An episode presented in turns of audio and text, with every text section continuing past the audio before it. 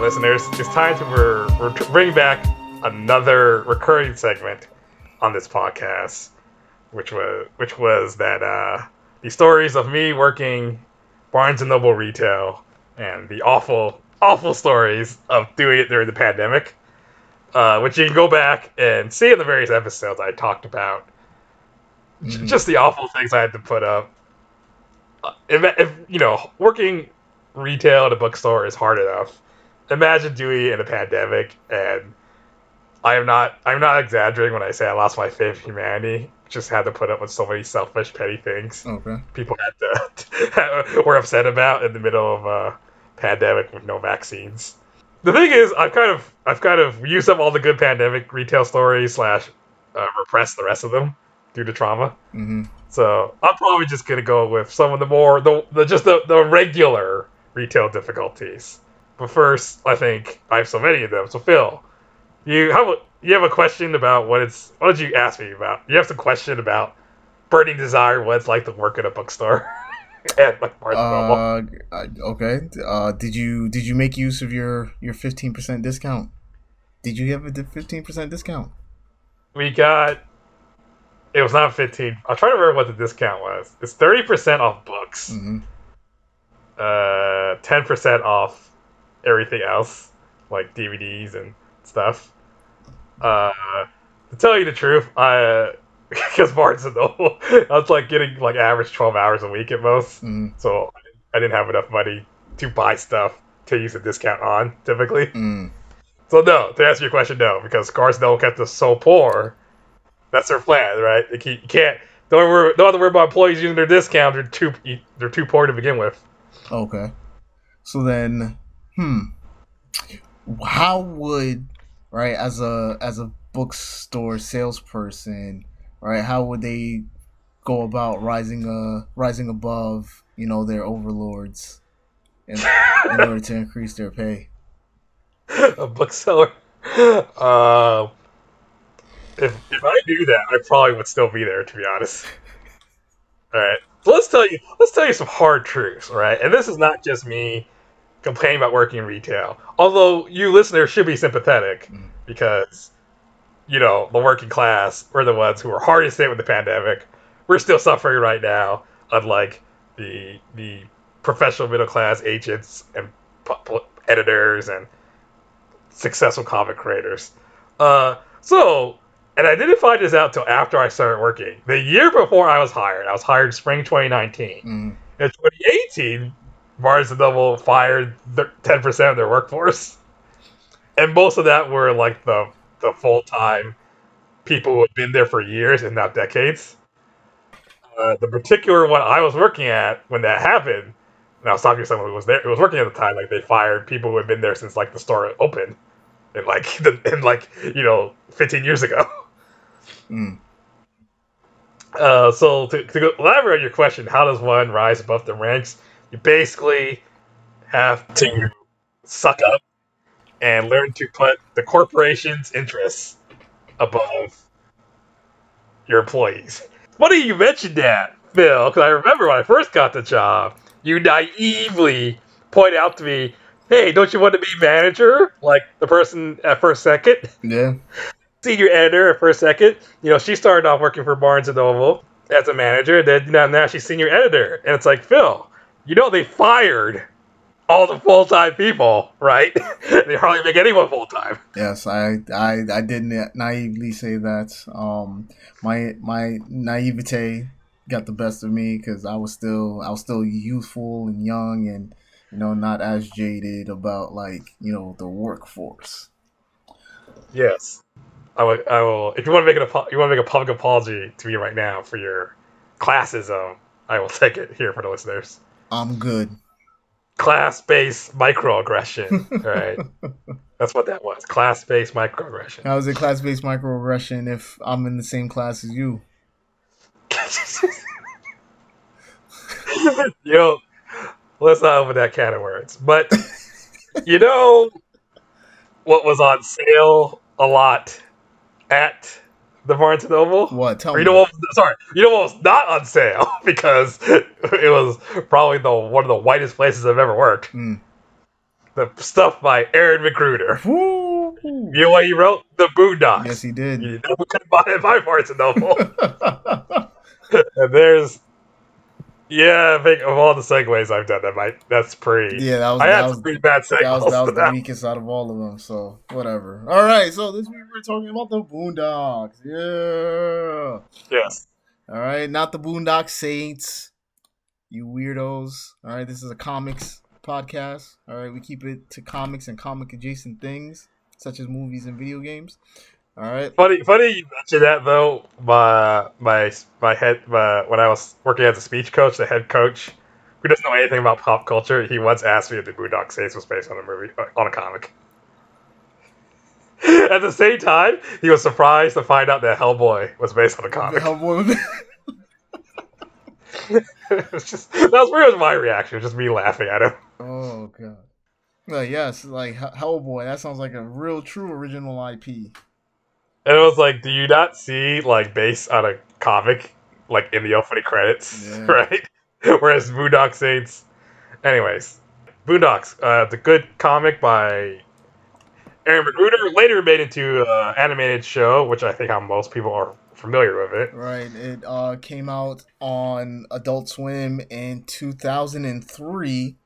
Um, and I think after that, it came out almost.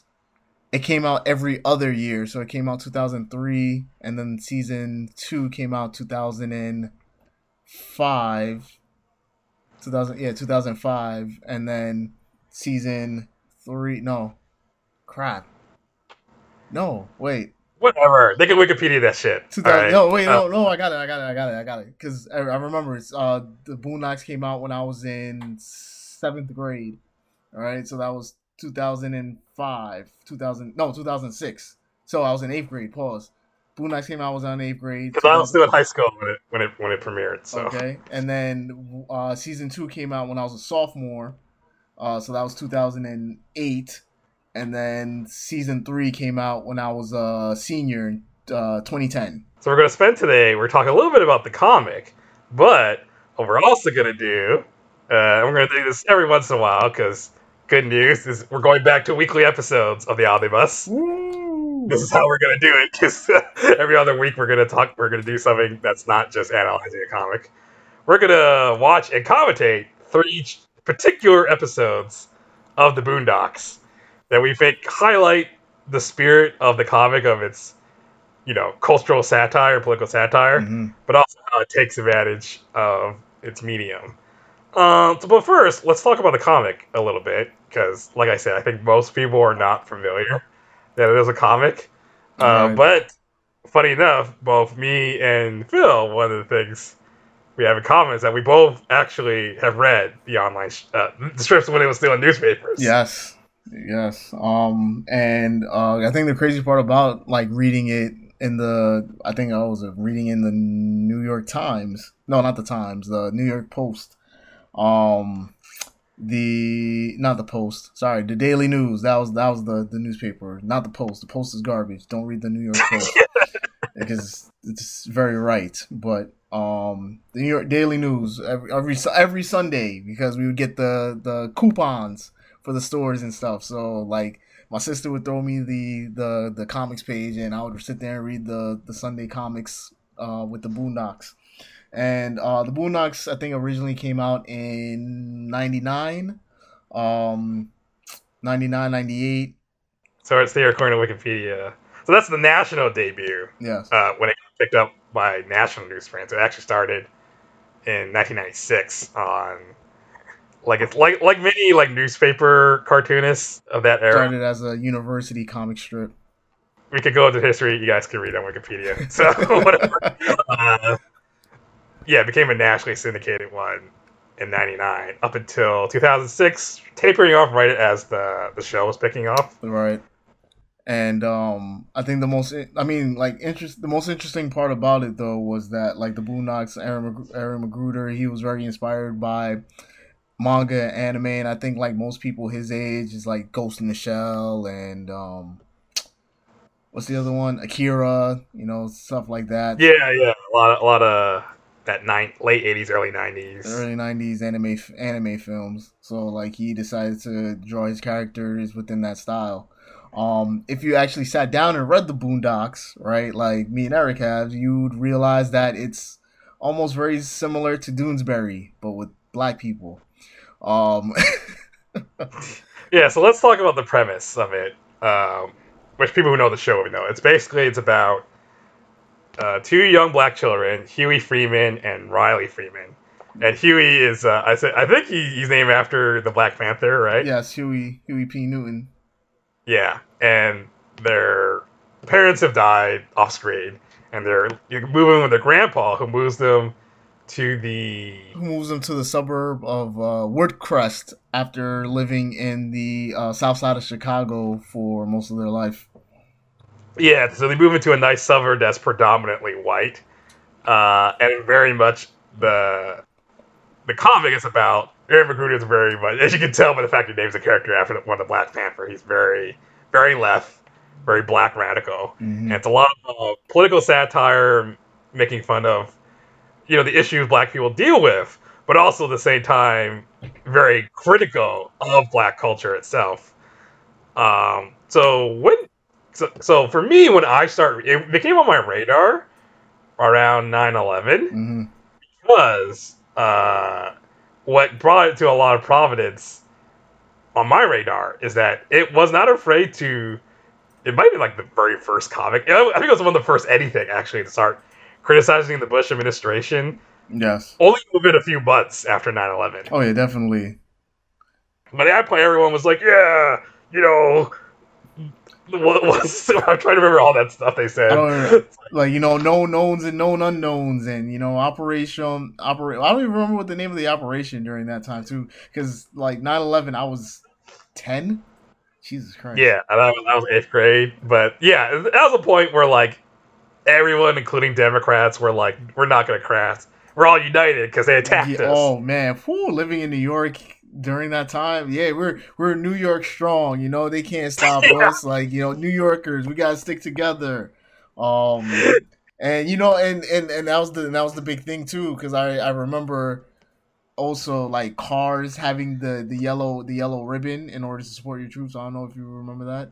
No, there wasn't really as much there in my neck of the woods. Oh, summer, okay. so like, so yeah, so that's that's the all the way on the other side of the west. So like in New York, the epicenter is like yellow ribbons on every single cars and you know support your troops and you know and then and then you know the Bush administration took advantage of that to launch a to launch a to launch a an flimsy justified invasion of, of Iraq and yes. you know pretty much screwed up geopolitics for eh, to now up to now. Till yeah till now till now. And that's why it came on radar because because uh, I remember Aaron McGruder caught a lot of flack for like daring to criticize him within a few months. Uh, I think I remember it's like Time magazine articles were written about how you like made fun of Condi Rice. Yes, Condoleezza Rice. Rice.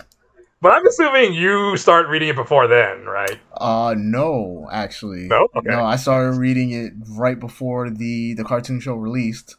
Um because I mean, personally I wasn't aware of it um until later because it wasn't really in uh our local newspaper at the time.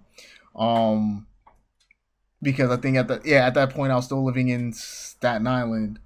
Um, so we didn't, so it wasn't in the, the local newspaper there. It wasn't until like uh the show came out and I discovered it, and I was like, "Whoa, black characters in anime!" Because you know I was I was on my my Dragon Ball Z, Dragon Ball GT, Naruto, Zoids, Dra- uh, Mobile Suit Gundam things. So it was like it was all anime all the time, and to see black characters in anime as the main focus, saying the N word, I was like, oh man, I gotta go, I gotta do research.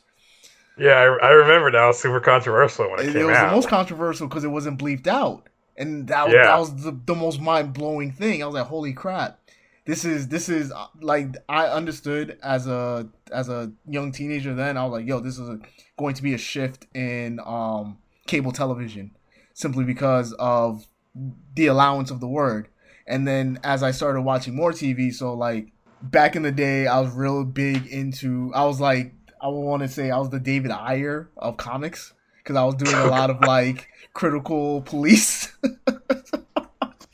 critical of police uh, stories and stuff. Uh, Dave, David and I, I don't know if he's really that critical of the police. I would say honest. it's like Training Day, but not End of Watch. Not so much. Yeah, not End of Watch. No, but I would say like Training Day. Well, I guess. I mean, Training Day feels more like maybe a few bad apples in the system, but who knows? Maybe it's as much of the director and everything.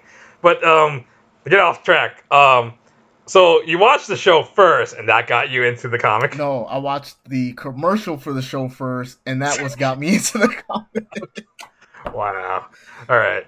So the so right there. So basically, the comic, like, it's essentially a vehicle of Aaron McGruder's own social views. There's not really a plot, as I recall. No, right? No, it's just no more of like it's Huey just being angry and just criticizing something. Yes, I mean because like during that time, you also have to understand like it was a, it was thinking about 9-11 is almost similar to like the pandemic because it was almost like breaking news every day and mm-hmm. I remember as a, as a kid right they the news cycle was on 24 hours and it was the most frustrating thing in the world as a kid with no cable because it was like yo i just want to watch yu-gi-oh why did it keep showing these planes crashing into these buildings?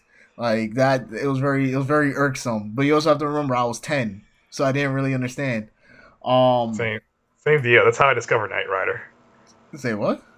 That's how because the only when I was like trying to watch something and I just, I just don't want to see the, the goddamn planes hitting the, the, the towers over and over. It was really disgusting how the news just fetishized that. But I, I was like, I was channel flipping. The only thing I found that wasn't showing that was a local channel that was playing reruns of Knight Rider. That's how I discovered Knight Rider. Oh wow. Okay. I was like, yeah, talking talking car, Michael Haslow. See, uh, that was the, but that was that was the big thing. That was very frustrating to me, and um, it was the so like to be able to you know feed off of that like 24 hours news cycle over and over you know, breaking news. Oh, you know, the president decided to um, invade Iraq in order to, you know, get the Taliban and blah blah blah. And you know, every day because it was a news story, it allowed for the weekly strip to continue to go and go and go because we have all this political commentary, not just from um, from not just within, not just about the Bush administration, but specific people within the Bush administration. So it came after George Bush, it came after Condoleezza Rice, it came after Dick Cheney, it came after Donald Rumsfeld, it came after after um, Colin Powell. It came after almost everybody within the administration. And the other notable thing is that, um, and this is, I think this is what the show picks up on more because just by the very nature of producing a show, you can't be as topical.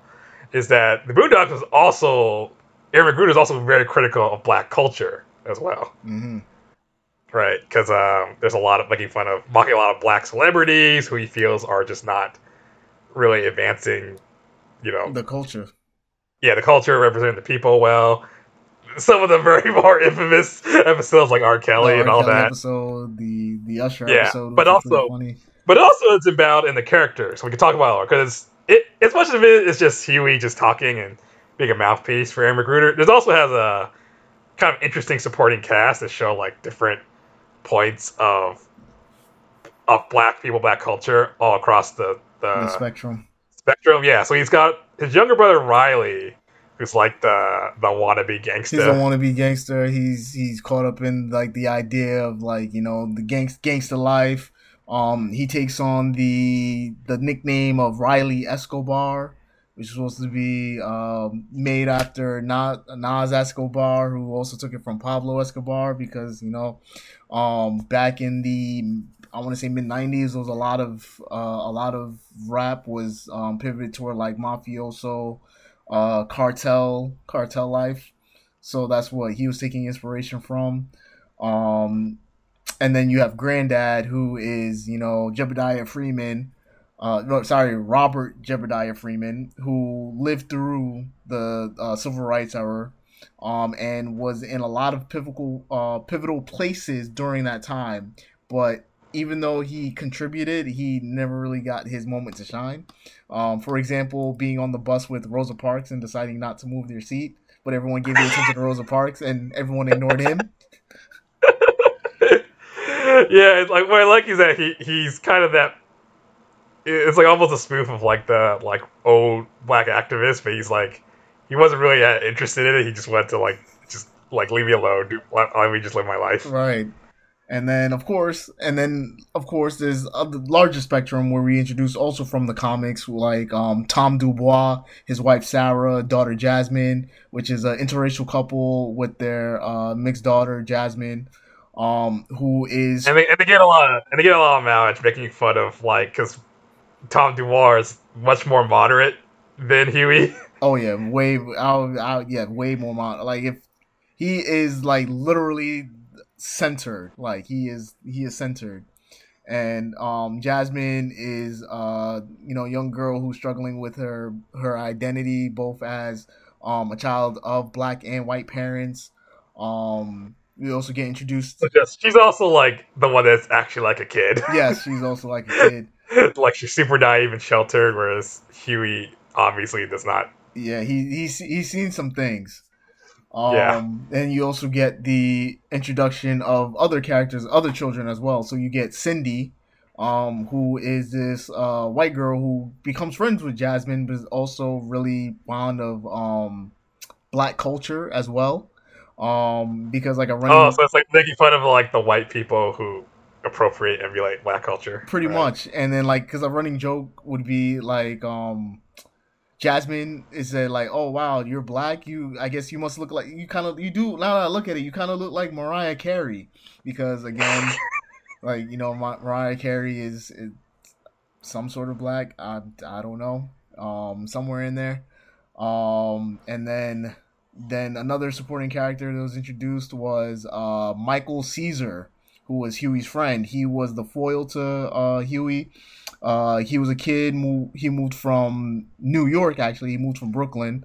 Um, same political views as Huey and everything, but the only thing was he was way more laid back and was more. Yeah, willing... he wasn't as much of a dick yes. as Huey was. so he was more willing to be like, "Yo, it is what it is." But you know, I'm still, I, I still talk about it too. And he was also an aspiring um, MC as well, but all his all his raps were jokes essentially. And then and very notably, like the one character who doesn't really show up in the in the cartoon. Yes, like I think one episode, but no, he never he never showed up at all. Really, I thought it was just one episode when when he when he briefly go back to Chicago and he visits his. That was that was a that was a different friend. That was a friend named um what's it uh Hy- Hyru I think.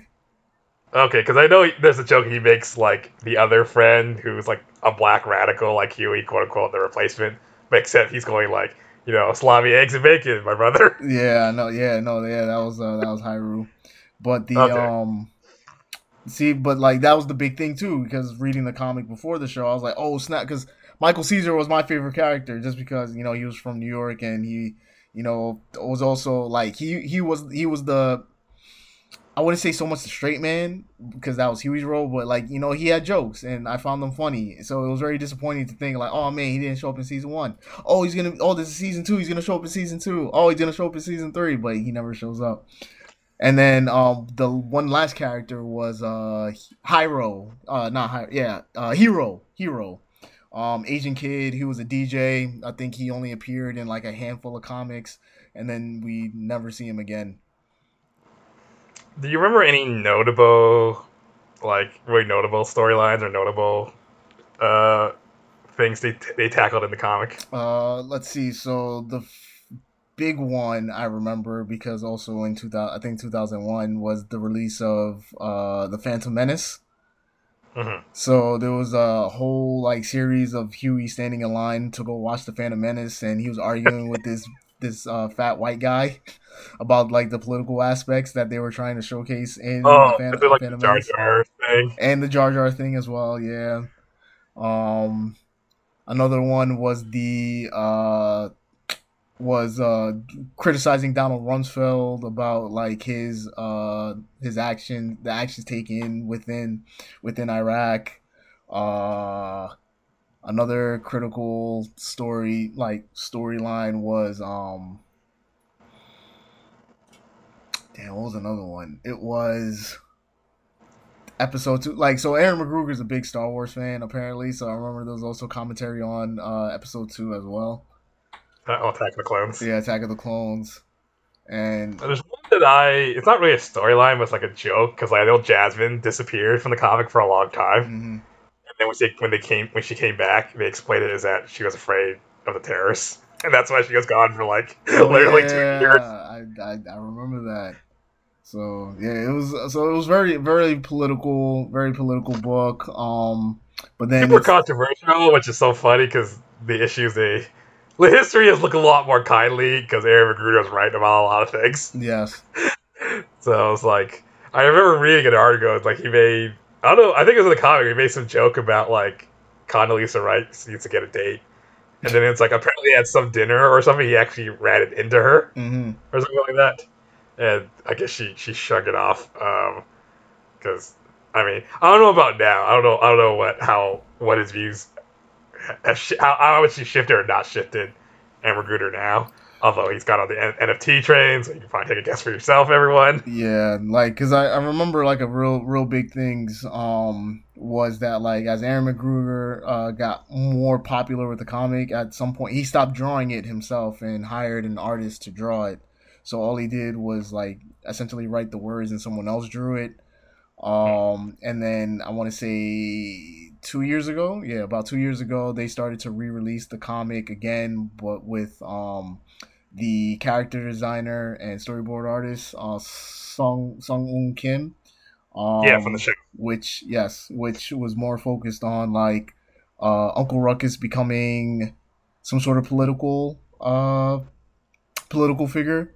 And yeah, yeah, them to very, there's them definitely more commentary on you know the Trump. on the era. Trump administration, right? And that's what the new series was supposed, the new uh, animated series was supposed to be based off of, but um, it it fell flat at Sony.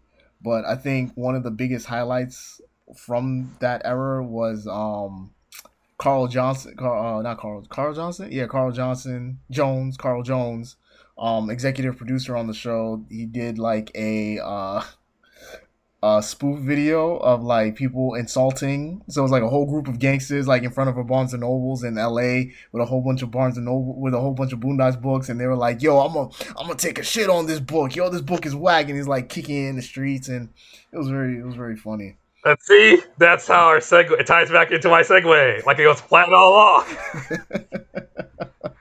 and on that note, I think we should get started on our watching of it because the strips are they're hard to find, and because they're so topical, they're they haven't aged super well. Oh yeah, I think one advantage of the show because of the production time, you have to be you had to touch on much more broader topics. It also increased the comedy a lot more. Like it was a lot less overtly political and much more comedic. to show has age pretty good. right. Because um, because especially the first season, which was kind of rough. Like they had a whole entire episode on the R. Kelly trial, which happened like several years before, um, and stuff like that. So like I think what they had to do was they had to get more, like you said, more broad within their comedy, but at the same time, um, they like they were taking in memes before like memes were really a thing. Especially we see within season three, like um, what's his name? My man's name, the the kid who's smoking with cigarettes. So like that that was a that was a big meme. You know, he wanted to do hood rat things with his friends. Oh, is that the one that's that has the juice parody at the end? It was the Juice Halloween. Oh, because that one that's the episode that totally went over my head the first time I watched because I hadn't watched Halloween or Juice. Yes. So And then you had to then you had to explain the juice reference to me. anyway, let's get started. So let's go with uh, episode one. of season three. president of season three. It's a black president, Huey Freeman. Yeah.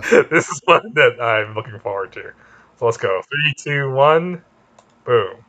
So this is actually one of the more satirical episodes. Um, it's released not that long after Obama got elected. I want to say it's probably around when he got inaugurated. I would say it was a no. It was like a year, a year after, a year or two, because he got he got elected in what was that, two thousand eight. So I didn't know who it was at the time. I get it now. It's Werner Herzog, the German filmmaker, Yes. making a documentary about, you know, America's reaction to elect- electing the first black president. But specifically, it's around why is Huey not not happy at all? And it's really funny because I it's been a while since I watched this. The first time I watched it, when I was just uh, naive, l- slightly left of center liberal in college, I was just like, I don't I don't get it. Why Huey just comes off really grumpy to me. And now being much, much more left and kind of agree with all the points in 2022 is like, oh yeah, this is totally he was right. McGruder was right. Oh gosh. So let's. I was kind of curious, Phil. How was your what was your reaction like for you when Obama won back in 2008? Uh, you were you were still in high school, right? I was still in high school. Yes. Um, the idea was like, okay, cool, we got a black president. Um, but at the same time, I was also very cynical because I, I mean, I, I mean, I still don't believe in any like you know political uh person. Uh, but as someone growing up within the inner city of New York, I just knew that Republicans were worse. So that's mm-hmm. that's all that was. See, that's really funny. I get that viewpoint now in 2020 because now I was that person in, in 2020, and I have people like shaming me for like, no, you got to vote for Biden, harm reduction. I mean, like, f all that crap. Mm-hmm. But that whole point of view was so foreign to me in 2008 because me being four years ahead, four years older, I'm in college but it's most it's very mostly white. Everyone's very liberal, but even what few black people there were were also totally on board for Obama. Mm-hmm. Uh, because you know I grown up with the Bush stuff under high school, and I just I understood how bad it was, and I kind of bought into that like hype and energy that things are going to be different. So yeah, this is, this is great. Yeah, as a black African American Negro, are you really excited or are you extremely excited that everything is going to change forever? Uh. And I remember reading McGruder's reaction to Obama as well, and he was also like pretty much this is what he essentially Huey's same reaction. Like he just uh, he he was very skeptical that anything was going to change. And you know what? A lot of fundamental problems didn't change. See, like the thing about about this too, because I didn't realize who this guy was as well. But like, I mean, it was funny, but I didn't. But like, a lot of it was going over my head because I didn't understand it either. Um, but like watching it over and over again, especially when I was in college, I was like, "Oh snap! This this makes all the sense." Because um, one of my favorite Dave Chappelle skits is Black Bush, where it's like, imagine if um, all the people within like the political within the Bush administration and like you know UK and stuff were black. So it was Dave Chappelle like Black Bush. Um, he was like, "Oh, they asked him why did you invade Iraq?" He's like, "Do you want me to be real? I'll, I'll be. Re-. They try to kill my father, you know, back back in the day."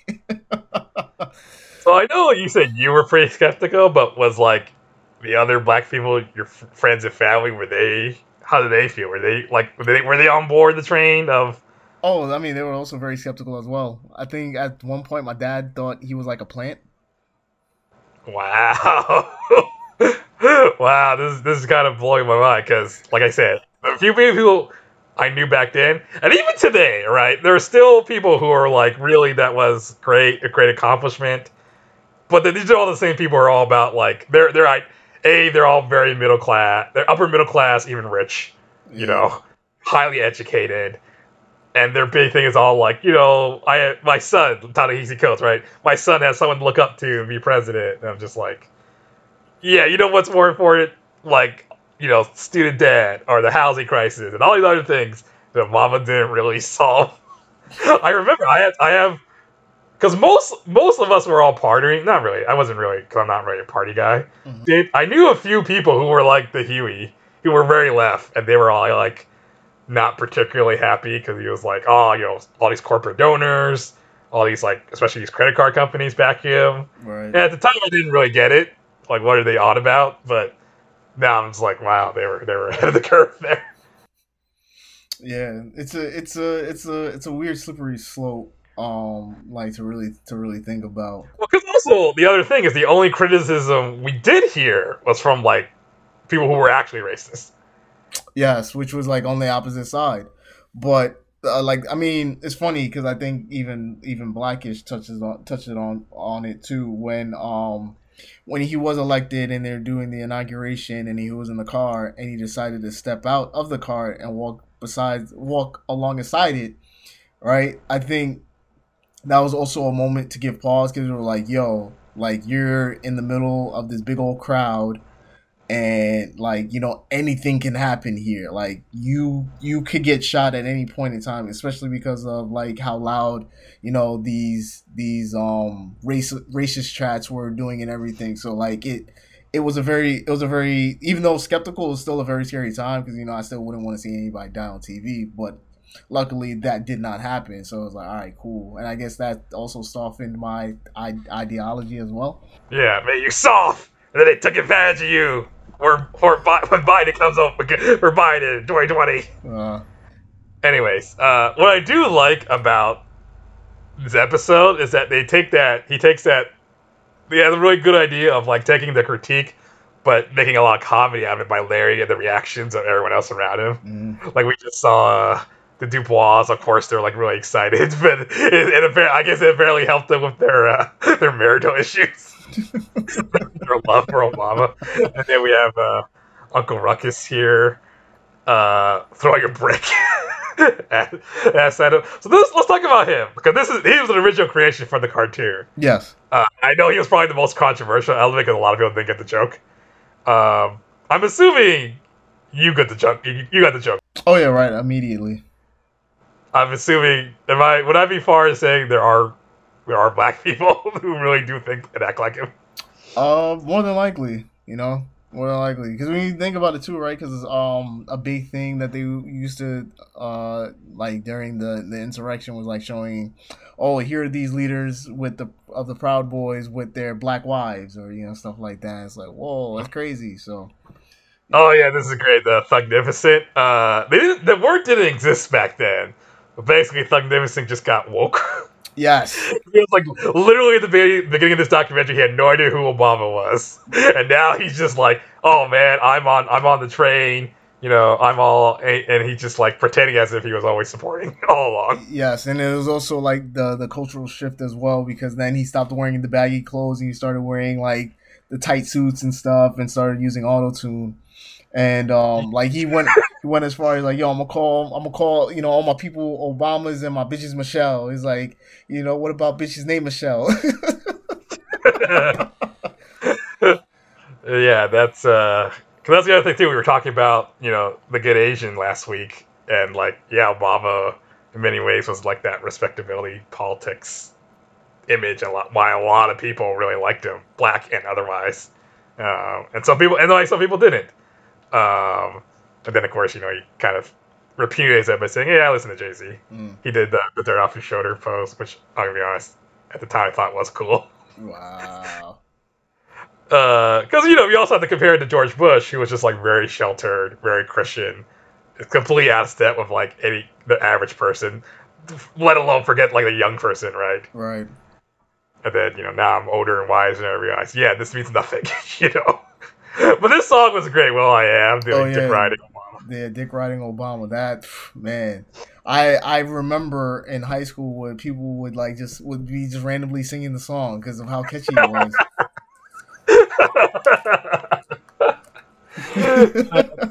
That's so good. Because it was like um, it was this song and um, I don't know if you had Optimum Cable in um in California, but that was also another song that was that was sung as well. And then every time I see this, like I was like, "Who's this white guy dancing?" I guess is that supposed to be like George Clooney? I'm not sure. I thought that was the. I thought that was um. Uh. I thought that was Werner Herzog, but maybe not. Oh. I mean, I, I, I don't know. Who go, we should I should we should probably check so we don't lose our cred. But there's also the joke that Werner, Werner Herzog he makes a bunch of these great documentaries. Um, people might uh, pre, the average person probably knows him best as the villain in Jack Reacher, mm. uh, where he's like, talking about like he had to chew off his own. He was in a gulag in Siberia, had to chew off his own fingers when he got frostbite. Oh well, he was also the bad guy in the the what's it called? The first episode. Oh, the Mandalorian. the Mandalorian. Yeah, yeah, yeah, yeah. You know, I would like to see the baby. but yeah, he's all, he's a great filmmaker though, uh, and that's why if you if anyone watching, I I went to go watch like a, a film festival of Herzog back when I was still in LA, and in between the episode, in between the movies, they would play this episode. Mm because it, actually is him. It's a lot funnier. So that's the other thing about the the anime that or the cartoon over over the comic strip is that there's a lot more. You can tell his love of film and and stuff. Aaron McGruder comes out more. Oh yeah. A lot of people show up as themselves and make a lot of spoofs on that. Oh yeah, Uh, definitely. it's also like, the great thing I love that grand granddad is like, oh yeah, like like as if he as if he himself personally was involved right. It's like in getting Obama elected.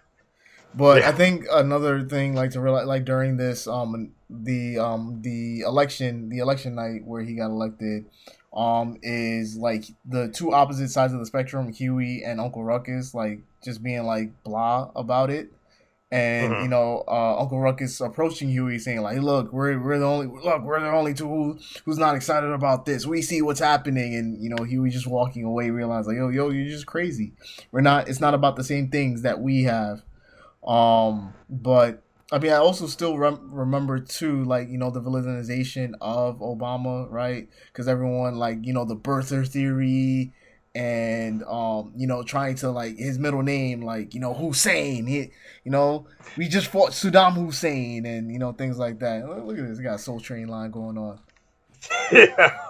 And it's it's just it's really even funnier to watch this now because they try to do the same thing with Kamala, right? When she was running, but not even close to the amount of energy in general, but especially from the left for her. hmm And yeah, the only people who were really that excited, I'm gonna be honest, I saw a few, I saw a few comic, female comic creators all about Kamala, and I'm gonna say they were basically like Sarah Dubois here. All right, you you you know who you are, and if you know what anyone listening, do your homework because you'll all you gotta do is look through their political tweets and all that. This is a great part, right? Granddad didn't even make any contributions to his campaign. no, he didn't. So I knew someone kind of like him. He was just like cashing in on the celebration, but didn't do anything. He was an asshole. This is asshole guy. I was friends with him in college. I'm not friends with him anymore. He didn't even vote, but he was like celebrating at the party. I was just like, what an ass! like he was just such an asshole. Ugh. It's still free advertising when I wear it outside. Like that, that was funny. And then now you got you know Thugnificent using his whole name out here trying to be an activist and not and not knowing what the hell he's talking about. Although that Riley there was a little, little looked a little off model, which was really odd. That's the other thing too, isn't it? Uh, didn't the cartoon, the comic strip Riley, they changed his hair to be like the, the show Riley. Yes, because originally he had a he had a Caesar, and then um later on he they changed it to match the the cornrows. Yeah. Uh, there we go. Yeah, everyone, everyone's just like giving Huey a hard time, just saying, eh. But- Not only is that like, you know, now we get why he's not excited, but they're also just like trying to cash in Obama's image with all this merchandise and whatnot. oh yeah, I'm, I'm like, man, that that really, that really does blow my mind. That I, I, I just assumed that like you growing up at that time, you like everyone, everyone was, everyone you would have known was on the Obama train. Yeah, I mean, like, I mean, like, there was there was pockets and everything because, like, you would see like the older older uh people who were excited, but like overall, like, especially as um a junior in high school, it was like you know whatever. That makes it makes sense. The older generation, those are the people who are kind of strongest against Bernie and strongest for Biden. Yeah. Ugh. You doomed us. You doomed us all. and then now you got Uncle Ruckus out here just making it worse, and they all jump him. Oh yeah, I forgot. I, I, I forgot. There's a little bit of continuity that Granddad's car is still like The one from the the Pimp My Ride episode. Mhm. Yeah. But also a thing I want to point out too is like the uh the animation uh graphics ha- completely changed from season 1 to season 3. Um it's l- much better. First of all, the the facial expressions are not as stiff.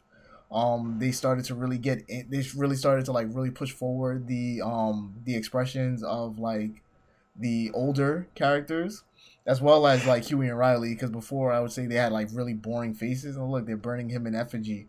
Um, Yeah, I was just like, oh, this basically they canceled him before cancel culture was a thing. right. and uh, And he's not, it's not, it's not even that he hates Obama. He's just indifferent. and it's it's so crazy rewatching this, and it's like wow, like uh, it's essentially like history repeating itself. exactly right. Because so this is.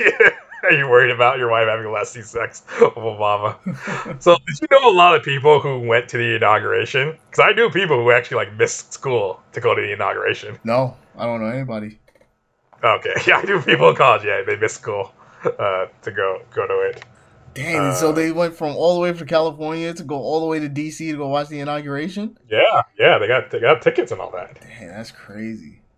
because you know it's that historic moment and whatnot. And you know those people, that's all they have. That's all they have now because like nothing. I'm sure. I'm sure. Well, I think I'm sure the people I know who are the biggest. I'm sure they're doing fine now because they have. I presume they're like senior, whatever, some nonprofit and making like 120k. You know, raising awareness for the kids in Sudan or something. Oh, that's that's that's crazy specific. Uh, I mean, like where I went to school was so performative. It's so such performative activism, so woke. Before you know, before we had these terms existed, so. Uh, Uh, so here on the screen we have uh, Granddad finally receiving his uh, VIP tickets to go to the inauguration, especially with the the ball with uh, Beyonce, and him and him and Riley go go get ready to drive down to DC. Um, I think the crazy part about it too was the the amount of traffic. It's like, oh my god, everyone got a ticket, and I'm going to miss Beyonce. As Huey packs up to go to uh, what's it yeah, called? it's Canada, like where, where, like what? Yeah, it's like what place does a domestic terrorist have in Obama's America? right? that's how radical he really was. Right? Like, like what are the things he does? He, like gets the black power glove to fight against. Like, like literally, it's like an electric glove. Uh, he he never go. He, I think he doesn't like try to bomb someone. No, He doesn't bomb someone in the show, but he does some like fairly radical stuff, right? not really. It's not really shown. Like the most is the the is the fight with Bushido Brown, but he was trying to save essentially save Oprah by stopping his brother. Yeah, yeah. Um. There's a whole like. No, I know. No, he was trying to like. There's like the imprisoned, the unjustly imprisoned black activist. He was trying to break him out. Yes, his yes, he was trying to break out his his friend. Yeah. Uh, and he like went pretty far, but he got stopped for the fact that he's a kid. So like that's yeah. So it's like it's a little bit of exaggeration, but yeah, he's very much like in the vein of like the black radical, which you know their message. I mean, I'm not the best person to speak of it, but definitely got a lot, a lot of it got forgotten and co-op by you know centrists and whatnot Right. in, in, in last and maybe maybe it's getting picking up now. Who knows? We'll see. Uh i do like this that i forgot that bill maher man this is also this is also a time this is also the time when i still i still thought bill maher was cool. Uh, i'm a little ashamed that i watched a lot of the show. Mm. uh and now you know. I, i'm not one of those people who are like you know there's some there's some liberals who really dwell on like oh i used to be a big fan of this and then later they, i discovered they were really problematic you know? I'm not one of those people because i think that's just kind of dumb for a lot of reasons. It's a lot of performative you know self-flagellation. But when it comes to bill maher it's like yeah i really i do feel guilty that i used to like him back in the day. I mean, like I guess to be fair he wasn't he this is before he, he went off the deep end yeah, he like, did go off the deep end. And I think it's kind of crazy. Like his, his show is still running on HBO. Yes, I mean, still popular. There's still people who like that stuff. But yeah, he definitely went off. That is true. He was probably at, at least actually liberal at that point, and then now he's now he's just kind of an asshole, pretty much, with no real real beliefs Yeah. and ideology. And uh, oh yeah, we all got VIP tickets. Yeah, man, this this is really taking on a new meaning now of like the police. Like tasing, tasing, like, no tase me, bro. yeah. Yeah, this this is, this does not mean the same thing as it did now. I mean, but also I think this this uh what's it called uh was also during the like just before the time of like the full on Occupy Wall Street as well. Um, because I think That's that was- right. Because right, Obama got elected right when the financial meltdown happened. Exactly.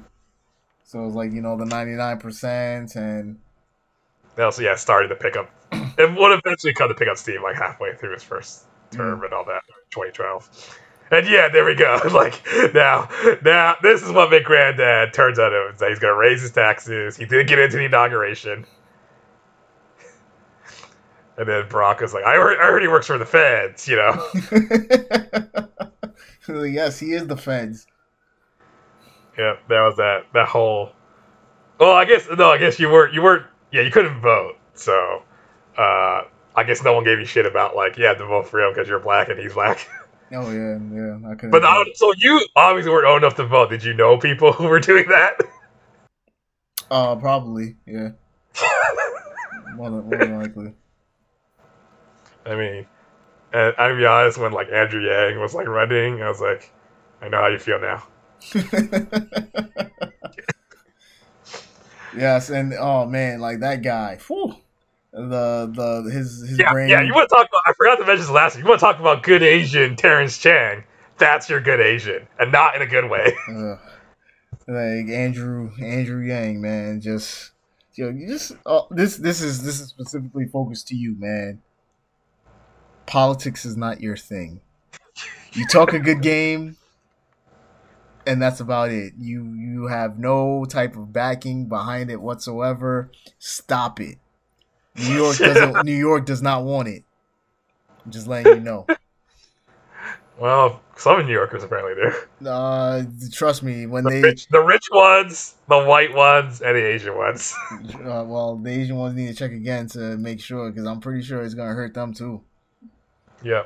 So that was uh, it's a black president, Huey Freeman. Man, that was that was a real trip watching that now in 2022. Oh yeah, All right, so we're gonna do the next episode, the Red Ball. Uh, I think this is one of the more one of the more well known episodes yeah of, is of the one of the Boondocks. one well-known episodes because uh, you know with the Boondocks, the way they they tend to pitch it as this um action-packed show, which is not really the case. It's more commentary, but the Red Ball in particular um is pays homage to Samurai Champloo. Um, Yeah, which uh, is he's actually such a big fan. Aaron Gruder he made he changed the season two opening. No, season one opening credits are like Samurai Champloo. Samurai Season two are like uh, Samurai. Season two are like Cowboy Bebop. Yes. But yeah, you can tell he's like, this is his anime anime uh, influence coming in. Yes. Uh, yeah, so uh, Baseball Blues, right? The famous baseball episode. Yes, baseball blues. So I think this one is interesting because it's uh, Ed Wuncler, who's um, analogous to George Bush Senior, uh, makes a bet with this uh, Chinese corporate uh, CEO um, about a bet for uh, I think what is it a, a dollar or something? Some some Yeah, nonsense. it's not really. I, I, I- I remember thinking like it's really it's a lot like uh, Mr. Burns and the other nuclear power plant owner. You're right. over the baseball. Over. Um, let's get let's let's get let's get let's get let's get started. There, we can keep talking. okay. So let's go. Three, two, one. Oh, I forgot. I have to go to the, the main page. Three, two, one. Let's go. Uh, because the Boondock does a lot of commentary, but it also alternates the like. There's episodes where there's not a lot of commentary. It's just having silly fun. And this is one of those episodes where it's more about having silly fun. Oh yeah, and this this this was this is honestly my favorite episode of the out of the entire series. Yeah, I mean, the my next favorite is coming up after this, but yeah, this was uh, this is this is just like more. I think you can tell this is just what Aaron McGruder, him, he just like having fun with the animation medium, and uh, was he just play around that sandbox? Because we're gonna be talking about that next week. Sneak preview about the difference between different mediums and what you can do. Mm-hmm. Uh, it was also kind of at this point I had watched Samurai Champloo, so I got the joke. Oh, okay. Did you you you did you know Champloo at this point? Oh yeah, definitely. I I I like I I love Samurai Champloo. I've read all the comics. I've read. I've I've seen all the I've seen the entire series at this point. Did you Like, play the game? Huh? You played the game. And I play. I own the game. Oh, okay. Yeah, Samurai Champloo sidetracked. Is it any good? It's it's all right. It could have been better, but you know, it's a, it's a video game based off a show. Those are never that great, except for the uh, Dragon Ball Z Budokai games. All right, uh, and also I think this Aaron being a little ahead of the time is like the commentary of. It's kind of an implication of like yeah, it's talking about the, the relationship, this now I guess strained relationship between the U.S. and China. Right, which is strained but incredibly dependent on on each other. Oh yeah, yeah. oh yeah. He never. Yeah, I guess this, I like this like this bit that uh that he used to be a big kickball, you know, uh, amazing kickball star back in the day, and then he quit. So he he, does, he doesn't want to hurt anyone ever again. Yes, because he gave he gave some little girl a limp because they were about to because they were cheating. It reminds me of. uh well, first of all, Recess did, did this exact storyline. Like one of the kids used to be a great kickball star, and he retired because he hurt someone. oh, did they? Man, it's been so long since I've seen Recess. Yeah, uh, South. This is a recurring like sports like warrior type of storyline. Like South Park made the same joke about Butters being a tap dancer and he got people killed. uh, so yeah, I, I get the feeling this this particular story is this has to be based on a on a, some kind of old movie or old story. Mm. Let's see. Let's look it up. I think I think the most amazing part about this is that this ten year old boy threw the kickball with enough force to send this girl flying to the fence. like I think that was that was the most incredible part about this, and like once I saw that, I was like, oh yeah, this episode is gonna be good. Did you ever did you play kickball as a kid, growing up, elementary school, middle school? Oh yeah, definitely. Loves kickball. Uh, like like playing kickball. We used to play it a bunch in elementary. I think they, I think they phased it out later on. Maybe I guess I don't know. I guess I guess I guess maybe people were abusing it and using it to actually hurt people. I thought that was that was uh, that sounds more like dodgeball. Maybe I don't know. Uh, my my memories of of of, of that time are, are pretty mm. repressed. Okay, here we go. Oh, this, is a great the, the, Shaolin, the Shaolin soccer yeah, yeah. So you can also tell Aaron McGruder is also a huge fan of kung fu movies, martial arts movies. And yeah, this is uh, and he's talking about how he. And this is the next episode. You can see his love for martial arts movies comes in, but yeah. Yeah, no, I, th- I thought that entire sequence was funny because his uh, his his great grandfather goes to uh, Wudang, China, to mm-hmm. and finds these Shaolin monks playing kickball, but he he names it Jap baseball. Yeah, because of how, how racist he is. And there we go. He's got like his his little ringer here. We see later on this white little white girl. Yes, as she starts to starts to dance. So they made up the made up the permanent lip story to give him emotional drama. I mean, emotional damage. Yeah, yeah. So he so get to get him to get him to quit the game, but now he needs him. Yeah. oh man. Uh, I forgot and I think we'll be more clear once we see the actual game. I forgot there's also uh, not just Samurai Champloo, but Shaolin Soccer homages. Yes, and I think uh, this was interesting too because they introduced this um, Blackwater Blackwater group and a bunch of yeah, like, kids the, from the, the Dominican Republic. the private kickball contractors. Oh god! It's definitely one of the better like peak Boondocks. The show, like even the sillier episodes, are still a little bit of commentary. Yeah, and um, which is funny because I mean, again, like it's a commentary on baseball because like Dominican players are dominating uh, the Major League Baseballs. Um, he's over here threatening Huey to show him in these like tight pants and Kanye shades and a Louis Vuitton shirt. Yeah, and then he goes like, "That's photoshopped." Yeah. so, um, I was going to ask you something, but I lost my train of thought. Uh, uh, it'll come back to me. Wait, no, we were. Let me. So, um, I remember. So the Boondocks not only controversial across some viewers for some of like the N word and whatnot. There's actually a few bad episodes, right? Yes, there is three. There's 3 mm-hmm. The the first one I wouldn't call it banned. It just never aired. Was the um the BET episode where they were making fun yeah. of Reginald Hudlin because at the time he was the um he was the uh, the CEO of uh, BET, of uh, BET at the time. Um, yeah, and apparently he has an executive producer credit on the Boondocks because I think he was at one point involved in the process. Yeah, he's still guess... he's, yeah he was the entire like the all the way through from the first season. Yeah, but Aaron McGruder, I think, had some kind of falling out, and hence partly why he makes fun of him so much. Right. Uh, but it's really funny they banned it not because of any sort of real conspiracy, because they just, they just didn't want to piss him off. Oh no, that was the other. So, uh, what's it called? it was the the Tyler Perry episode, Pause, where they were uh, making fun of him, saying that like he essentially leads a cult of his uh for his actors, and um, and that he was like uh, closeted closeted gay, and he was using oh, okay. like auditions and stuff to like you know in order to like you know have sex with men, and um, they like and Tyler Perry essentially controlled all of like Turner because he had like a whole bunch of shows. They were producing some of his movies, and he was like, "Yo, like if you don't pull this episode, I'm walking." And so they were like, "All right, we will pull the episode." So did it never air, or did it air once and it just never got aired again? No, it aired, but it, it never aired again. Okay, because I I didn't watch. I never saw the episode when it was originally on the air. I, I had to like get the DVDs, and that's how I had to finally see that episode. Oh yeah, no, like I, I, I remember waiting every Sunday night to, to watch this show. So every, so every. And Monday, then was, that's two. What was that's two? What was the third band episode?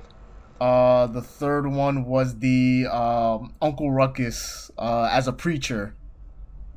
Mm. Yes, so uh, he had a dream from Ronald Reagan that he had to uh, preach the greatness of whiteness, and when he would die, he would get into white heaven. Okay, was that when it was airing? was that more recent? Because I know some episodes got pulled after George Floyd because a lot of networks just like knee jerk react, uh, and it was I remember the Boondocks was really stupid because like you're pulling a show made by a black creator, and they're episodes that like are being ironic and missing the point. So I don't know if that was one of the episodes or not. Uh, I don't know because that was from the that was from the first season, so I don't I don't know. Okay. Uh, did that, did that episode, or, or, did it never air, or they just get pulled afterwards? Uh, I think it was another one that never aired, and then I remember they started to air it again, and then they got pulled again. It it, it was a, a lot of back and forth going on with that episode. Yeah, yeah. So you can say like, yeah, the show show has a lot of, you know, controversy, just like the cartoon, the comic strip, like comic strip. yeah, and it's just they got jerked around a lot. Uh, okay, no, that's what it was. It was uh, Jimmy Rebel when they because Boondock Spawn came on HBO Max. That was June 2020, and they were they were afraid that like people uh, would miss the joke or miss miss kind of the the irony of some of things. It was it was really dumb. Really, the the Jimmy Rebel episode. Yeah, I don't even remember what that episode was about. it was uh, what's it called? Uh, Uncle Ruckus was a big fan of this uh, country country singer who was supposed to be like Johnny Cash, but racist. I mean, but I also think Johnny Cash was racist. I don't know. I don't remember. Um, and like he would send him some some songs and stuff. He was like, "Wow, this is some great music." And then he goes and sees him. He was like, "Wait, wait, wait! You're black and you're making these songs." And um, you know, he's like, "You know what? These yeah, are great I songs." Don't, I don't remember. I don't remember the episode at all. Yeah, and then like he, he brought it with him on tour, and then like all the racists were like, "No, I, I, no, this, this, we don't, we, we don't like him. Like he can sing any no. song he want, but he's still black." You're right. No, I do remember that now. Yeah. I do remember that. Uh, so here we go. Now we're getting to the cartoon. Uh, no, the kickball game proper now. that's a total. That's a total homage to Samurai Champloo. The, the tree knocking over is when the building got knocked over when Mugen throws that ball. Throws the ball. Yeah. Uh, also, the big thing to know, all the voice actors are all like kind of big names too. Uh, yes, because I mean, you have Regina King. She's the voice of um Huey and Riley. Yeah, both of them. Yeah, she's the voice of Huey and Riley. Um, we got John Witherspoon, rest in peace. He's the voice of Granddad. Um, yeah, and they make they make they, they make uh they have a lot of fun referencing his career and his other movies. yes. Um, oh, I like this this Taiwanese uh kickball player. um, what's it called? And then you have uh, let's see who uh Cedric Yurbo, your your your Cedric. What's his name? Cedric Cedric Yarborough. Yes, he's the voice of uh, Tom. Uh-huh. And then you have um, Gary Anthony Williams as the voice of Uncle Ruckus. If you don't know who Yeah, that is, yeah. these he, are all. These are all. I think. I think most people. he was the uh, what was it called? He was the dad, and uh, he was the he was the dad of Stevie and Malcolm in the Middle. Yeah, yeah. I was gonna say there for. Uh, so there's another great. There's another great like Samurai Champloo, like with the two eyes and the sliding. I don't know what that technique's called. Uh, extreme close up. Yeah, yeah, but it's like just the two eyes and they're kind of Yeah, It's just like- it's, because it's supposed to be paying homage to like all those you know samurai films. yeah. Also like westerns. I think they use they use that technique a lot. Uh, probably spaghetti westerns. I don't think uh, um, regular. Yeah, yeah, spaghetti western because they they. they They'll like those. They influence a lot of the samurai movies of the era, and vice versa. and vice versa. Yeah, it was uh, very. Uh, it's kind of like uh, Tezuka and uh, Disney. yeah, yeah. Man, that grandma, like, yo, she she she used to make me cry because, like, yo, she out here doing backflips and stuff and have no teeth. so yeah, you can tell the, the the animation budget was great on this, just the way they throw the ball. Oh yeah, like season three had has the best animation out of all the seasons. Well, I keep saying out of all the seasons because season there there was a fourth season, but we don't like to talk about the fourth season because it was terrible from beginning Yeah, to end. because Aaron McGruder was not involved at all. yes, no, he was not involved. It And was it was the uh, you other can tell shows. I never watched. I never. I don't think I even bothered to watch it at all. Uh, I did, and it was it was just terrible. Cause um they they did an episode where Granddad was gonna marry a Kardashian. Um, they had another one called Freedom Town, where it's like essentially all the black people had become indentured servants, and they had to play as slaves at this I, amusement just- I park. just thought there was like a Breaking Bad, like a Breaking Bad, Breaking Breaking Breaking, Bad. Bad. parody. Yes, there was. But it's like when you you know when like they're running out. Yeah. Yeah, you know they're running out of ideas when they're just trying to spoof whatever's most popular. Mm. Yeah, because I think because I think Breaking Bad at the time was on its last season, either on its last season or had just ended. Here we go. There's also the the trade off of season three being such good quality that it also took the longest. I remember there's such a long time between season two and season three. Uh, yes, it was about uh two years. Yeah. Yeah, because I I remember season two I was a sophomore, and then season three I was a junior. So, I mean, uh, uh senior. Pause. so yeah, Grad. I forgot that Grad had to play for some reason. Yeah, I mean, he's the main character. He has to play. I mean, I just I just don't really remember the rules. I thought they were all kids. I don't remember the rules of. Not No, allowed to- yeah, it, it was uh, it was split between kids and adults. Okay. Yeah, because I mean, Tom, Tom played um, Ed once uh Ed Wuncler the third. Um, what's dang what's his name? Oh, the his kid, Yeah, the, the- his grandson. the the the Wigga. Yeah, Am I, am I allowed to say that? no. Okay. Damn. I was gonna ask you, that like, is that is that is that is that your word, not mine, or is that a word nobody can say? It's, I feel like it's know, I don't know where these It's lines just- are anymore. A terrible word. And then, oh man, my, they hit the time we need guy with brass I'm not gonna- knuckles. I'm not gonna. I'm not gonna. I'm not gonna edit that out. So. and then, um, oh, uh, what's his name? Jen. Jin? In Samurai Champloo. No, the Ed Wuncler the third. I forget because because I mean his friend. Gin Rummy. That's yeah. that's his friend. That's Samuel Jackson's character. But um, I'm Oh. thinking of uh, Charlie Murphy. What did they call him? I don't even remember, but whatever. Um, Yeah. I don't know. This is this is really reminding me of the Simpsons episode where they uh they're playing baseball. playing baseball, they're like Daryl. yeah. yeah. Oh god. We have Pete, we should have Pete on back. We should do that episode. man, yo, I love that episode. Yeah, and I don't even know any, like most of my baseball knowledge comes from that. Like I had no idea. I think I didn't know, with the exception of Ken Griffey Jr. I had no idea who any of those players were except until that episode. Really? Because I'm not, I'm not a sports guy. And I was definitely not a base. I'm definitely not a baseball guy. Oh, okay. I mean, I felt like I don't know. Like I, well, I I used to love baseball as a kid. Like baseball was probably like one of my favorite sports. And then um, as I got older, like I just I fell off. Oh yeah, this is this is the great the great twist here is that like uh, the glorious sports rehabilitation center. So yeah, they're playing the same trick. This is also ironically probably a little more truer to life than I think McGruder intended. oh, but, you know, the failed athletes get put away in detention camps, and it tugs on uh on uh, Huey's heartstrings. Right, and then now it's like holy crap! Like this is what the the um you you what are they called? Uyghurs? Uyghurs? Uyghur Muslims? Yes, or we're essentially going through. Yep. Of course, some people don't believe that, but you know those people are crazy. Oh yeah, definitely. Yep. Uh, the ref strangled himself, jump off a bridge, and then overdose on amphetamines.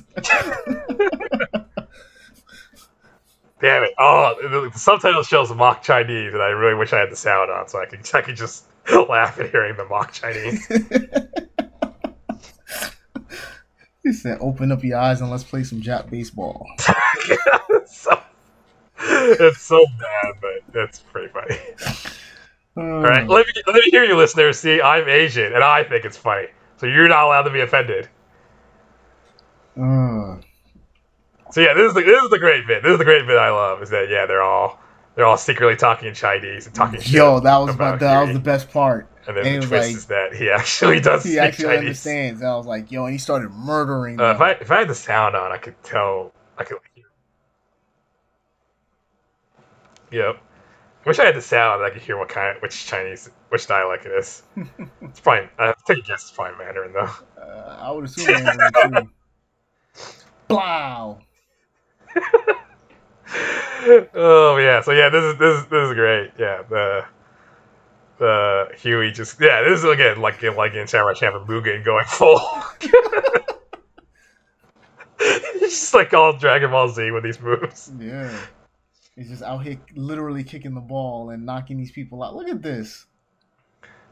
Yeah, the the ball is like not even they're not even trying to make it look realistic. It's just like curve, curving, doing all these crazy curves. Yeah. Yeah, and that that that that that like freeze frame montage that's way from Chandler Champloo, the baseball blues. And I think the, the like the funniest part about it though is like towards at the at the end where it's just down to the two players and they started singing um the Star Spangled Banner. Yeah, this this is just so so funny. Oh, Also, I was gonna say Uncle Ruckus was like super racist. Like, don't I can smell your cat flavor, Beth. Get get your get on your rickshaw, get out of here. it's like so racist, but it's pretty funny. oh god! And they have a fake umpire. They got the American American flag. Oh, it's America the Beautiful. My fault. I thought it was Star Well, Banner. Because sports, I don't know if it's other countries, but like America, it's still tied in with with Americanness, right? Like every fucking every fucking sports team, they have to sing Star Spangled yeah, you have to sing the start the national anthem. That's why that's why I banned it from this podcast, Phil. Your jingoism, your nationalism. Okay, well, look at this. Huey's essentially enwrapping this kickball with key. Throws it up and then kicks it, and it turns into fire. The little girl kicks it back and turns Yeah, this is into what blue fire, snapping both her tibia and fibia. And Huey catches the ball, snapping both his radius and ulna. Yeah, it's total. That's totally from Shaolin Soccer with a little bit of Dragon Ball Z. Yeah. And you know the ball popped, and th those red balls supposed to be indestructible. And look at Ming struggling to crawl to first base. oh yeah, so he's just gonna tag her with like the the, the burst remains of the ball. Yes, the smoldering remains of the ball. Yeah, this is uh. It also reminds me of Spy X Family. They they make the same kind of joke with treating dodgeball like it's like it's life or death. And I think as a I think as a kid, right, it essentially is. hmm because like you know you you're playing dodgeball you got you're trying to stay in as long as possible you're doing all these crazy tricks you're you're you're doing splits to dodge the ball you're like jumping from side to side You. Although I don't know if schools even allow dodgeball to be played anymore. Oh yeah, not anymore. Oh, I was gonna say like I know the schools in Portland probably stop it. I don't even know if schools in like like the schools in New York, the Bronx, what they stopped it too at this point. I would think they would, but uh, who knows? I'm I'm pretty sure they I'm pretty sure they would have stopped it. Yeah, because uh, I don't know. Yeah, I mean definitely. I think past second grade we stopped playing dodgeball. Man, I remember so. playing dodgeball all the way up until eighth grade. Wow. Yeah, middle, wow, man, your your middle school scorer than mine. yep. So that's uh, that's the episode. The red ball. Great, great, funnier what? Oh yes, I also forget that. I guess he's not he's not uh, Taiwanese. He's uh, Tibetan. The guy, and he's also played. His voice is played by um Donnie Bosch. No, not Donnie. What's his name? Oh, Dante. Yeah, yeah. Um, Zuko. Yes. Dante Basco. Thank you, Dante Basco. Yeah, he was also Rufio in uh, that terrible, that terrible uh, Peter Pan movie, Hook. Oh yeah, there we go. You're right in the in Hook. Yeah. All right, let's go with the final one. This is one of my personal favorites. This funny thing is that for this one there were references that we I understood that you did it, and references you understood and I did it. on two different So this is called Stinkmeaner 3 to Hateocracy. Yes. Uh, we give a little bit of context. This is actually like a sequel episode, right? Yes, this is the sequel to the previous Stinkmeaner episode. Stinkmeaner was this very mean old man who uh, who spread hate everywhere he went. He was blind, um, but still drove his car. And uh, the first meeting with the Freeman family, they were going to the mall, and he drives and like back, and he rams his car into uh, Rob, uh, Granddad's car, which ended up turning into a fight. And Stinkmeaner beating the crap. Well, he didn't beat the crap out of Granddad, but he kept hitting him in his bad knee with his cane. Um, everyone and everyone thought he was a blind samurai. Um, until you realize he was, yeah, it was a blind blind swordsman joke. Yeah. And then like, and I remember like Huey has to train, he has to train Granddad, and he uses and I remember because like some of the lines he uses are from Bruce Lee. Yes. So at the end of it, and then, and then, so he fights Stinkmeaner, right? And then Stinkmeaner actually dies, but not from anything Granddad does, right? No, he no no. Granddad kills him. Okay, okay, sure. Yeah, no, like his Stinkmeaner got lucky because his foot touched his cane, and that's how Stinkmeaner was able to dodge. And right, know, right. He, turns out he did. He wasn't like the blind, the blind swordsman at all. Exactly, because he just kept swinging his cane wildly, and Granddad was just punching the was beating. Yeah, so he died, and then this so he died. The sequel, when he came, the, the second one was like basically a spoof of the, of the Exorcist. Yes. So Stinkmeaner ends up in hell, but then he calls the, but he makes fun of the devil, and the devil decides to train him in the ways of martial arts, um, and then sends him back to Earth to uh to rain hell on uh the Freeman family. So he takes over.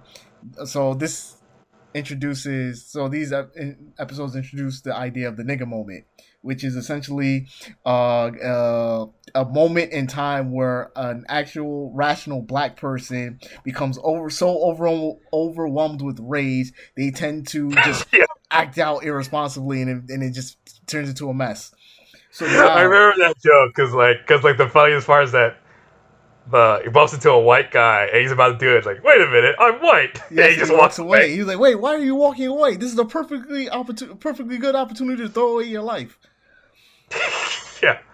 So yeah, it becomes like a spoof of the Exorcist. He, t- he possesses, I think, Tom. Yes, he right? possesses Tom and during then, during a moment, and then like he, you know, they they parody uh they parody uh Dave Chappelle when he's in the court. He's like, "Yo, fuck your court," and he's like, you know, stomping on the on the table. Um, yeah, but then, then because of like another actual like martial arts fight. Yes. Or between between him and Granddad and Huey and Riley. Yes, and he's just whooping all their asses, and it wasn't until uh, they what's it called? They got him on the floor. Then Riley started. I mean, Granddad pinned him to the floor and started hitting him with uh, like I guess yeah, yeah. Yeah, they get him out eventually. So this is actually the follow up. I think it's the last Stinkmeaner episode, right? Stink, uh, no, it's not the last Stinkmeaner episode. Oh, okay. Was yeah. there one in like season four or something? Yeah, they show him up in season four. They make a clone of him to to box Granddad. we, we, we, we, don't, we don't even know about that. Yes. So, let's get started. Uh, Stinkmeaner 3, The Hateocracy, our final Boondock watch for the episode. Three, two, one, let's go.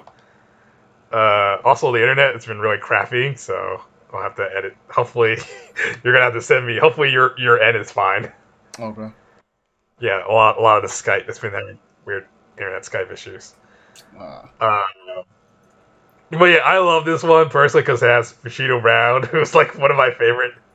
yeah, I love that character so much that the working title for our comic was Bushido Brown. yes, and uh, you know he was also voiced by uh, Michael Jai White. Yeah, the sec this time, the first time, he was a much shorter appearance. It was uh some other. It was, I think it was one of the other uh, series regulars. probably.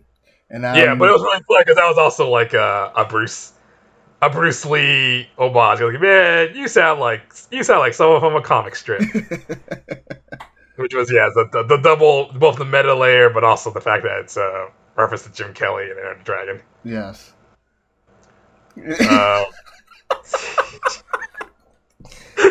yeah, just really Jasmine. So, so what's happening is uh, a bunch of Colonel Stinkmeaners are essentially running into the house and invading. Uh, uh, they first capture Sarah and they bring her outside. Um, Granddad pulls Tom as him and the boys run away, and he picks up Jasmine. Um, they get to the top of the stairs. He goes, "You know what? This is gonna slow them down," and throws Jasmine into Stinkmeaner. Yeah. Oh, that was a cool shot. That was really cool. He jumps over the fence. That was really the fence. well, yeah, that was a great that was a really well animated shot. I think that was a ro- I think they used a rotary scroll. Okay, I was gonna say it's a shot that like is really hard to do in animation, Yeah. and there's some kind of there's some kind of song that I'm assuming is really cool. it's playing, but it's just it's subtitles. Yeah, I don't remember the first half of this at all. Actually, I only remember the second half it's you know it's a great fight scene. Yeah, because the the first half is all like essentially set up because um all the all the the characters that come are based off of characters from old black sitcoms. Yeah. which is what you had to explain to me because I didn't get that because I didn't watch any of those growing up. Yeah, so that's that's all I watched growing up. Okay, I think I watched the parent. The, well, no, the first one I watched. No, that was not the era I watched. Was Parenthood, Sister Sister, Moesha. I did not watch Steve Harvey show because I was. I'll be honest, I was too young to get the joke, the jokes on that one. Uh, Uh, Fresh Prince of Bel Air. There we go. Yeah. Okay, so Classic yeah. I, I saw. I remember watching Steve Harvey show because it had the the girl from All That on there, and I was like, oh, that's cool. I don't know. I don't know what. I don't, I've never. I don't know what that show is. You never seen All That? I probably have. Maybe I just don't know it. It was like uh, SNL for kids on uh, Nickelodeon. Never. Never mind. Oh. I told you I didn't. Have, I didn't have cable till I was fourteen. Oh yeah, so they're going just rewinding through the.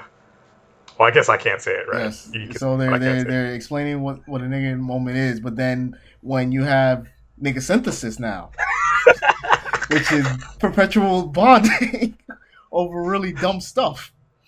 So then now, with that moment added with the synthesis, right, it becomes a complete disaster. So you have to, you know, remember this formula uh, for the rest of this episode. Yeah. So this is this is like this. You can tell this is gonna be one of the sillier episodes of the Boondocks. Not a ton of commentary. It's more of them having fun. The members of the Hateocracy. So who are they? Who are each of them? Are what are they parodying? So the the guy with the with the bucket hat is a parody of um what's it called? J.J. Evans from Good Times, Okay. and then the uh the guy with the the really old guy with like the really crabby with the really deep voice. He is um parodying uh Fred Sanford from Sanford and Sons, hmm and then the the lady is parodying um Aunt Esther from Sanford and Sons as well. Okay. Uh, I thought. I thought I was gonna say I thought she'd say she's what's her name from the Jeffersons because that I do know. Yeah, I, I thought I thought so too, but no, I was I was wrong. It's it's the the woman from uh, Sanford and Sons. Yep. Uh, so yeah, this is gonna be one of the more silly episodes, but it's just it's just them having having their fun, like everyone indulging in martial arts uh, indulgence. Oh yeah, But you know, it's, it's a great it's a great episode, really well animated too. Like I would love to see Aaron McGruder come on and do some, like some kind of really cool action cartoon. Right, because I mean, because after the Boondocks, he went and shifted to uh, Black Jesus, which also had a very sporadic season release. Yeah, I never saw it. I just I don't know. I didn't know if it was good or not. Uh, no, it was good. I mean, I've seen bits and pieces of it. I haven't seen it all the way through, but it it was good. Yeah. Uh, and J. J. Edgar Hoover Elementary School. and yeah, there's uh yeah, I wish I had the sound. I could tell who voice because I can't hear any of their voices. Yeah, I have no idea who voiced who voiced them either. Let me matter of fact, let me go ahead and look this up real quick.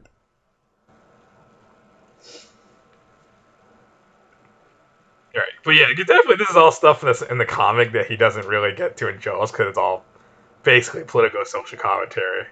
So the anime allows him to take advantage of it a lot more with uh, a lot, a lot of action, a lot of kung fu, a lot of. It's a lot. It's very cartoony as well. It's like Yeah. because the comic is like fairly grounded in reality, right? Oh, definitely. There's like no fantasy aspect to it at all. Yeah, with the, with the exception of Jasmine being gone for two years. That's because of terrorists. Ah, yes. All right, so let's see. So uh, the dude with the the really deep raspy voice, he's voiced by Aries Spears, who is a uh, comedian. We can't talk. We can't talk about him now. You can't. What? what- Can't we talk about? Oh, you don't know? Oh man, I'll tell you after the podcast. He he did some awful shit Oh my this weekend. Oh my god. yeah, but yeah, this is great. Now, now we're seeing like the the little surprise that these three old black people are like incredibly skilled kung fu kung fu masters. Right. Uh, let's see. The woman, she's voiced by BB Drake. I don't know who that is. Mhm. And let's see. The guy who clearly looks like J.J. Evans. And then look at it out here flying. Yeah, did they? So this was this all invented in time for the cartoon? Or did they ever reference that like Huey knows martial arts in the comic? Uh, it was referenced that. Huey knew martial arts in the comic. Okay, Yeah. because I know another thing I love is that Riley, for all his tough guy gangsta act, can't fight for shit. Right, which is funny because like Riley's actually like much stronger than your average eight year old, um, which is kind of crazy. Because like I mean, he held his own against Stinkmeaner for a while, and uh, against this old lady, even though he was getting whooped. Uh, let's oh, and Carl Jones is the voice of um, the J.J. Evans. So Mm, okay, so yeah, this is uh. Oh, is that, is that the guy talking to granddad at the with the, the crab metaphor? no, that's uh, what's his name? That's Ari. That's Ari Spears. Okay. Oh god. All right. Yeah, definitely. oh yeah, this yeah this is a good classic. Uh, Master of the Flying Guillotine. Yes. Classic. I think it's a Shaw Brothers film. It might not be. I'm not sure. But yeah, it's a guy sure- kung fu sure- master sure around with this this flying guillotine. I was gonna say it's crazy, like this whole the, the analogy he does in the beginning before the fight, right? The whole crab crabs in a barrel and like pulling down, like yo, Yeah. that's it's that's I was like yo, that's so deep. And then you know, Well, it's it's basically them. It's basically describing like why like why why why. why That's what the whole joke behind the the moment. that I'm not allowed to say it Yeah. because uh, dear white people said that. but it's just like yeah, black people spend too much time bringing each other down. right? over over dumb beefs. But yeah, this this yeah this this fight choreography is really well done with the the animation of it. Yes. So it's funny. So the uh, scene of the old woman like fighting Riley is taken from uh, a Naruto episode. Mm, where okay. Sasuke's fighting Orochimaru, which they take in rotary scope from a Bruce Lee film. Oh, that's cool. Yeah. It makes sense that Eric Greer is a fan of that. And uh, grabs on my face. I was gonna say when he was like throwing around the, the, the guillotine around the water, it reminded me of Samurai Champloo when uh Oh, when they were Shit. fighting the the big the boss guy. yeah yeah yeah the the god the the hand of God Yeah. finale.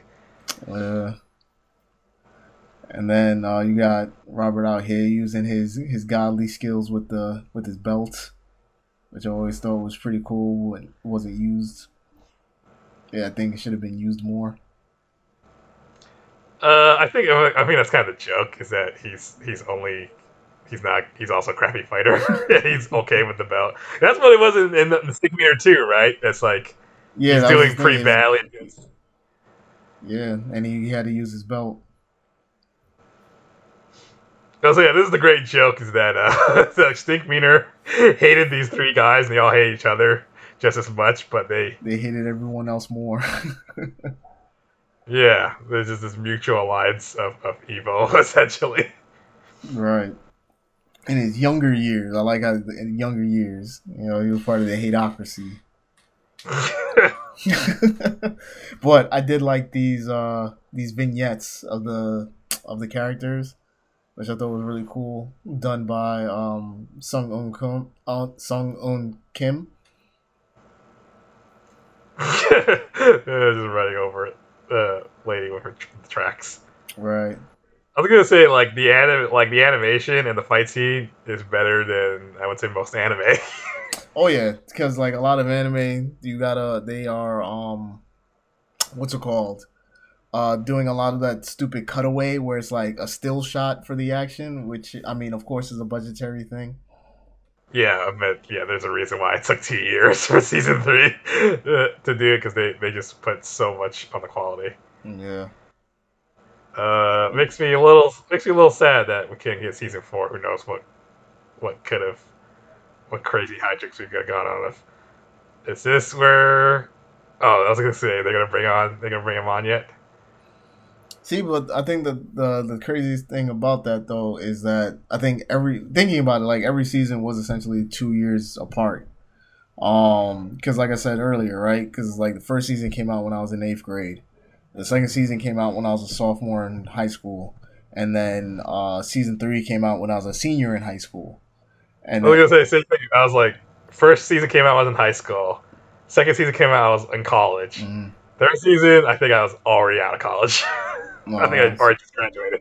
oh wow, see, so here we go. This is this is, this is my this is my this is my jam here. Yeah, Grandmaster Bushido Brown. Voiced by Michael Jai White uh famous black actor martial artist. Yes, known for his role think as uh, Spawn. Spawn yeah. I was gonna say there's probably better movies than, than most people Uh, know Black Dynamite, which is a Black, Di- Black Dynamite there we go. Black Dynamite Black Dynamite. Movie and the animation the animated one Yeah, and um, Bronze, Bronze Tiger and Arrow. yes, Bronze uh, Tiger and Arrow, and um, I think he was Jax in the Mortal Kombat live action thing for Machinima. Yeah, and also he was in the Dark Knight. He was. Uh, Oh yes, he was the guy that the Joker stabbed with the pencil. yeah. He's in it for such a short time, but that's probably the biggest in terms of like the most prestigious movie he's been in. That's that's it. All right. But yeah, there's uh, and Bushido Brown's got the classic like uh, Bruce Lee yellow and black stripe uh, gi Jumpsuit. on Washington's jumpsuit. Yeah. And uh, yeah, Bushido Brown's just like milking milking granddad for all the money he's got. There's Uh, also a great homage that he's a reference to. I mean, a lot of his movies are Bruce Lee, but he's also a reference to uh, Jim Kelly, yes, who was who was in uh, Enter the Dragon. yes, and uh, Jim Kelly has his own um his own movie as well. I can never remember the name of it. Black Belt, Black Belt Jones. Yes. He was required 1200 and Wagyu Kobe beef flown straight from Japan in a Tuki, Tushi Toki toilet because he can't wipe his own ass. yeah. And he's just beating up random guys. Uh, that reminds me, I need to tell you, I changed I changed the main character's name in our comic. okay. I like how he's like punching him, punching him, punching him, and then stops him and comes, keeps punching him again. Yeah, yeah. Uh, Bushido Brown, kind of an asshole because we didn't really get to see much of his character in the first time he showed up. He was just there to to fight Huey. Pretty much, yeah, because he was just there as like this bodyguard that had to be overcome in order to kidnap Oprah. Yeah, but now here we go. This is this is where this is where, and this this here is why it's one of my favorite episodes. Uh, this this is the the money scene coming up. So the Hateocracy has arrived, and he's granddad's willing to pay Bushido Brown what he wants to, to hire him back as his bodyguard. Which is, I think, is uh, double. yeah, double the fee. Yeah. Uh, so yeah, this is this is great. This is uh, the greatest Black Karate man to ever live. and like another thing too is that at the end of the episode, the police officer who comes and um, arrests them as well is um, also voiced by Michael Jai White. Yeah, so there we go. Yeah, he's doing it's a great fight scene. I mean, also he does the same like like yells that Bruce Lee Like Bruce does. Lee does, yeah. It's, it's even doing the same like combat stance and like skipping back and forth. Yeah, it's Like really, a lot, a lot of a lot of the a lot of Bruce Lee homages. yeah, it's really, really delving into that that Jeet Kune Do. Yeah, there's one coming up soon that I actually can tell you which movie it's from. Because Uh, isn't the, the the stomp on the ground? Isn't that from Enter the Dragon as well? It's from Enter the Dragon, yeah, because that's how he finishes off. The the guy in, during the the Kumite. Yeah, yeah. It's, it's not the, it's not the Kumite. That's a different movie, but sure. Wait, that's a different movie? That's for, that's that a Bloodsport reference. No. Okay. Enter the Dragon. Yeah, I know, but this it also what they say yeah, in no, no, Bloodsport? yeah, yes, yes, yes, yes, yes. Bloodsport, yes. I was gonna say because they brought it up on She-Hulk, and I was like, "Why do I know that word?" Oh, it's from Bloodsport. Yeah. But yeah, there we go. Yeah, that's uh, he actually, so he beats he beats. Oh, there we go. This is so he beats what's her name? He beats the old lady, but now they're just gang up two on one. Uh, this makes me a little sad. That I think the really the only reason they beat him is just because they they're, they outnumber him. uh, I think the funniest part is like my wig when it flew off. Um, but yeah, I mean that was that was that was the whole thing. And then like I mean, one of them is wearing a weapon, is, has has a weapon. So yeah, flying. Oh, I forgot that they actually show us yeah, his head, his head getting cut off. Yeah, which is ironically far more bloodier and gorier than anything you see in Master of the Flying Guillotine. oh yeah. Because honestly, like when his head flew off, like I was not expecting that at all. hmm Yeah, we're all gonna die now. This is your fault, Granddad.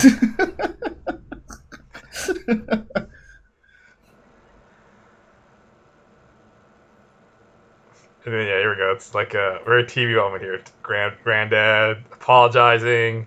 Hopefully, we're all gonna learn a lesson. We'll see. Who who's the other people? Or is that is that his entourage? Who? Uh, Bushido Brown. It's like this guy behind Granddad. oh yeah, that's, agent. yeah. That's that's the the two the, the two people he hired. hmm So yeah, this is uh, well, a lot of our, some of our comic a little bit inspired by this Bushido Brown. And yeah, this is the great part is that they didn't like him either. they didn't actually give a shit Right. about. They were just they were just doing this to you know mess with people's lives. That's why we drink Hennessy. That's why we smoke I'm menthol. gonna smoke menthols. That's why wheeze. Uh, yeah, this is this is so such a great moment. Oh no, I forgot the ending to this because usually I just remember the fight scene. oh, the, the the police show up. Okay, who snitch? Who called the popo? Yeah, Riley. Yeah, he was like, "Oh, thank God for the police! It's the police." He's like, "Wait, who snitched?" Yep, murder, murder. for sure. Yeah. He's like, "That's how," uh, and that's and that's how you end those moments by calling the police. But that's also very wrong. So So go. We shouldn't call the police, or we should. We should call the police. I'd say start taking boxing lessons. That's my advice. don't. Okay. okay. Well, that's better than what some people think in Portland are coming to do. Uh. Anyways, that's the end of our watch. Stinkmeaner Three, the Hateocracy. End of the Boondocks. Great, great, Hmm. great show. Great comic. Uh, if you can get your hands on it, you know I recommend it. You know some of it, a lot of the comics can be dated, but it is a pretty pivotal moment in, in that that type of comic, social commentary, and really because that kind of, that kind of comic doesn't really exist anymore. No, it doesn't. I mean, well, I think Doonesbury is still active, ain't it? Yeah, but is not political, right? Uh, I don't uh, it has its moments. It's not. It's definitely not as political as the Boondocks. I don't think anything ever was as biting as the Boondocks. Uh, yeah, no. Oh well, Yeah. I mean, it depends on when you're reading. So like, Doonesbury has some stuff. Um, what's that other stupid comic? Um, not Luann. Luann was terrible. Yeah. So don't read newspaper comics. Just just watch watch the animated versions. Uh, On that note, I'm Eric Wong. I'm Phil Fleming. And uh, we are just because we're in the sake of the whole, um, you know, comic strip for the newspaper. We are, I think, what is it, Spin City? I didn't know that was based on a comic. No, it's not based off a comic. I said comic strip. I'm pretty sure they were in a newspaper, or was that the? No, that they were in a mayor's office. Uh, yeah, that's Michael J. Fox, yeah, right? yeah. I remember Michael J. Fox. All right, we're Spin, we're Spin City. Spin Sure, City. we're Spin City, everyone.